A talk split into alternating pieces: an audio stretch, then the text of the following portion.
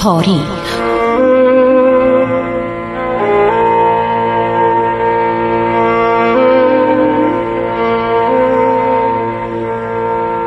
کاری از گروه جوان و اندیشه رادیو جوان.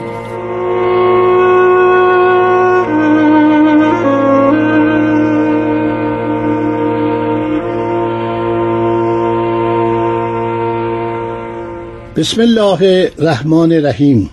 شنوندگان عزیز من خسرو معتزد هستم. با سلام خدمت شما. برنامه عبور از تاریخ رو ادامه می دهیم اگر به خاطر داشته باشید در برنامه های گذشته رسیدیم و گفتیم ماجرای جنگ قادسیه رو که علت اینکه ایرانی ها شکست خوردن یکی فرماندهی بد رستم فرخزاد بود و دیگری عرض شود که حوادثی که در اون سه شب سه روز و سه شب اتفاق افتاد و سپاهیان ساسانی شکست خوردند.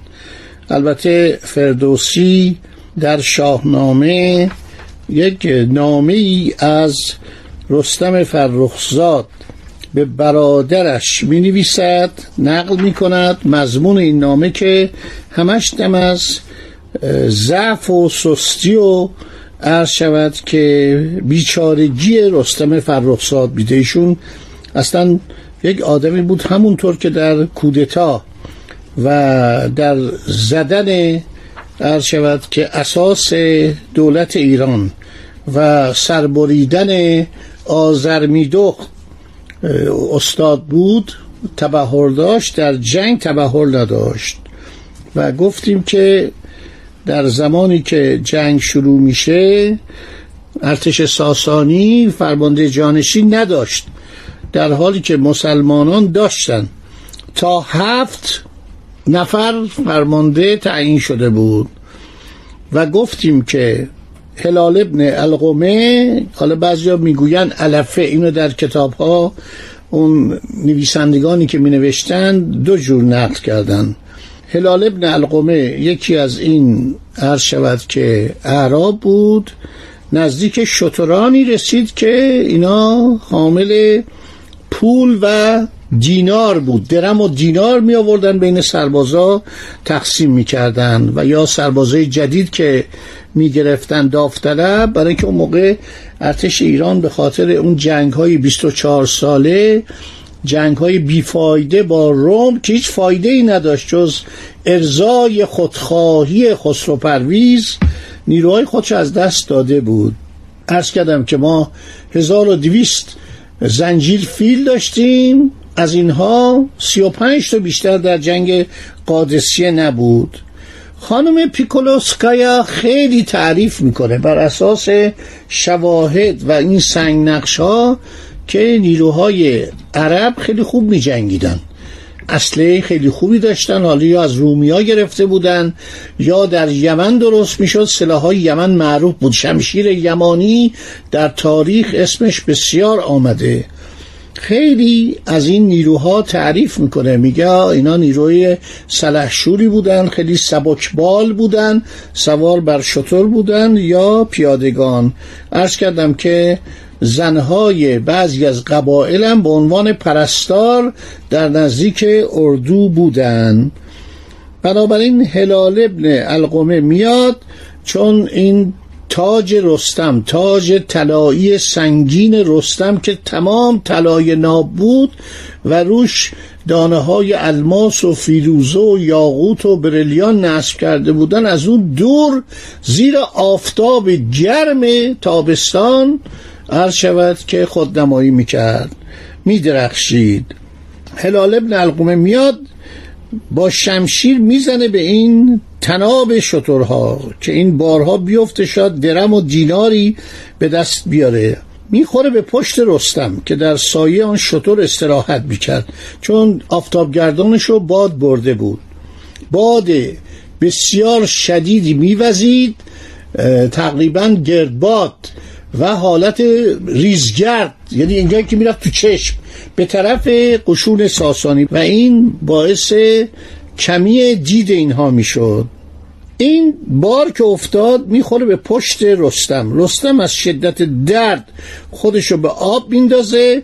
هلال ابن القمه یا علفه که او رو شناخته بود به عقب وی میره و میپره تو آب.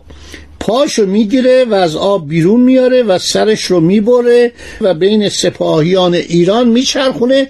فریادم می‌زنه که من کشتم.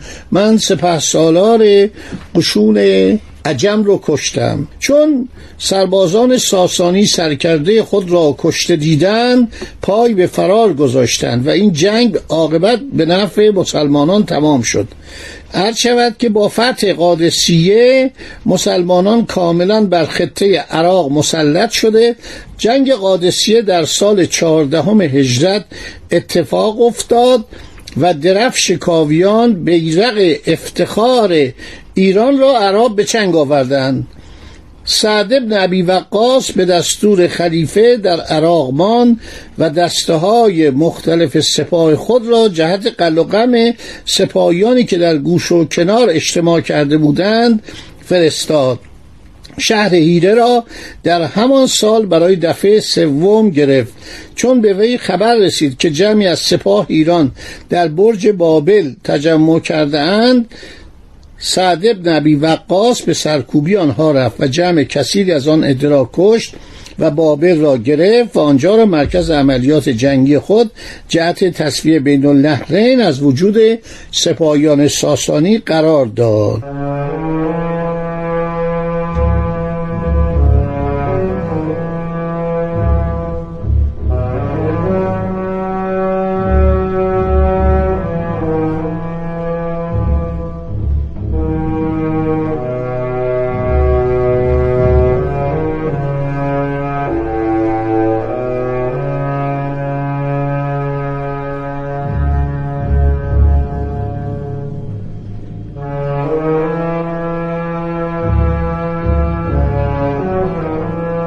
در همین زمان بود که بسته رو ساخت. بسته قبلا یک دژ بوده. هر شود که به نام پاسرا. اینو محققان آلمانی حدود 70 80 سال پیش این تحقیق رو کرده بودند که در ایران مرحوم حبیب الله نوبخت در طی مقالات اینو نوشته بود که بسره اسمش پاسرا بوده یک دژ جنگی بوده. نگهبانان جاده های جنوب عرض شود که ایران در ناحیه خوزستان تا ناحیه سواد یعنی عراق که آن موقع جزو ایران بود در این دش مستقر شده بودند. ولی زمین بسیار وسیع داشت به وسعت ده فرسنگ در هفت فرسنگ پوشیده از سنگ های سفید و نزدیک اون شهر اوبله. اوبله بود که بندر بزرگ ایران بود. یک بندر بسیار بزرگی به نام اوبله ایرانیا داشتن که پایگاه دریایی ایران بود. عرب زمین را که از سنگ سفید پوشیده باشد بسره می‌گویند. اینم یک نقل قولیه. ولی حبیب الله نوبخت اعلام کرده بود به نقل از محققان آلمانی که پاسرا یعنی پلیس را در اونجا بوده. مردم بسله با مردم عمان رابطه دوستی داشتند مسلمانان عمان را در آن تاریخ تحت نفوذ هند می‌دانستند. چون ایرانیان در جنگ قادسیه شکست خوردن خلیفه تصور کرد که ممکن است یزگرد برای طلب مساعدت از عمان یا هندوستان دست به اقداماتی زند. بنابراین خواست در آن سرزمین پوشیده از سنگ شهری بنا کند تا در موقع لزوم از رابطه ایران با عمان در آن سوی خلیج فارس همین کشور الان شده سلطنت نشین عمان جلوگیری کند. عطبت ابن اروان را دستور داد که به آنجا برود. مقدمات بنای بسه را فراهم آورد. عطبه چنان که معروف است با 116 نفر آزم ناحیه بسته شد و ضمن را 300 تن دیگر به دو پیوستند و بر شهر اوبله دست یافتند اوبله و مردم آنجا را به دین اسلام درآوردند عرض کردم که در این زمان یه نیروی هم از هندوستان اومده بود که این بندر اوبله رو بگیره اینا زدن و اونو ردش کردن.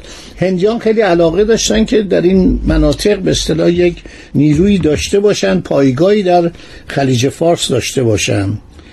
شروع به ساختن شهر بسله در کنار دجله کردند یعنی شروع کردن ساختمان شهر بسته یا بندر بسته رو در کنار دجله.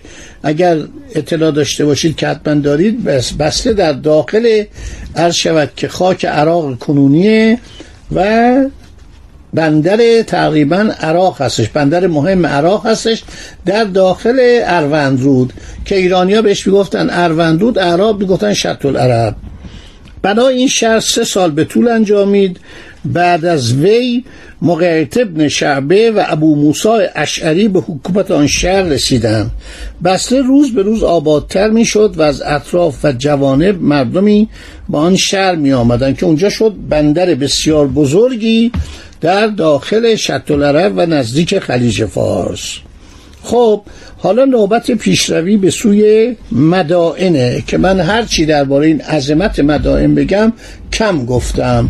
مدائن شهری بود که حدود بین 400 هزار تا 600 هزار و بعضی گفتن تا یک میلیون نفر جمعیت داشت. فکر کنید در قرن عرض شود هفتم میلادی. خیلی مهمه.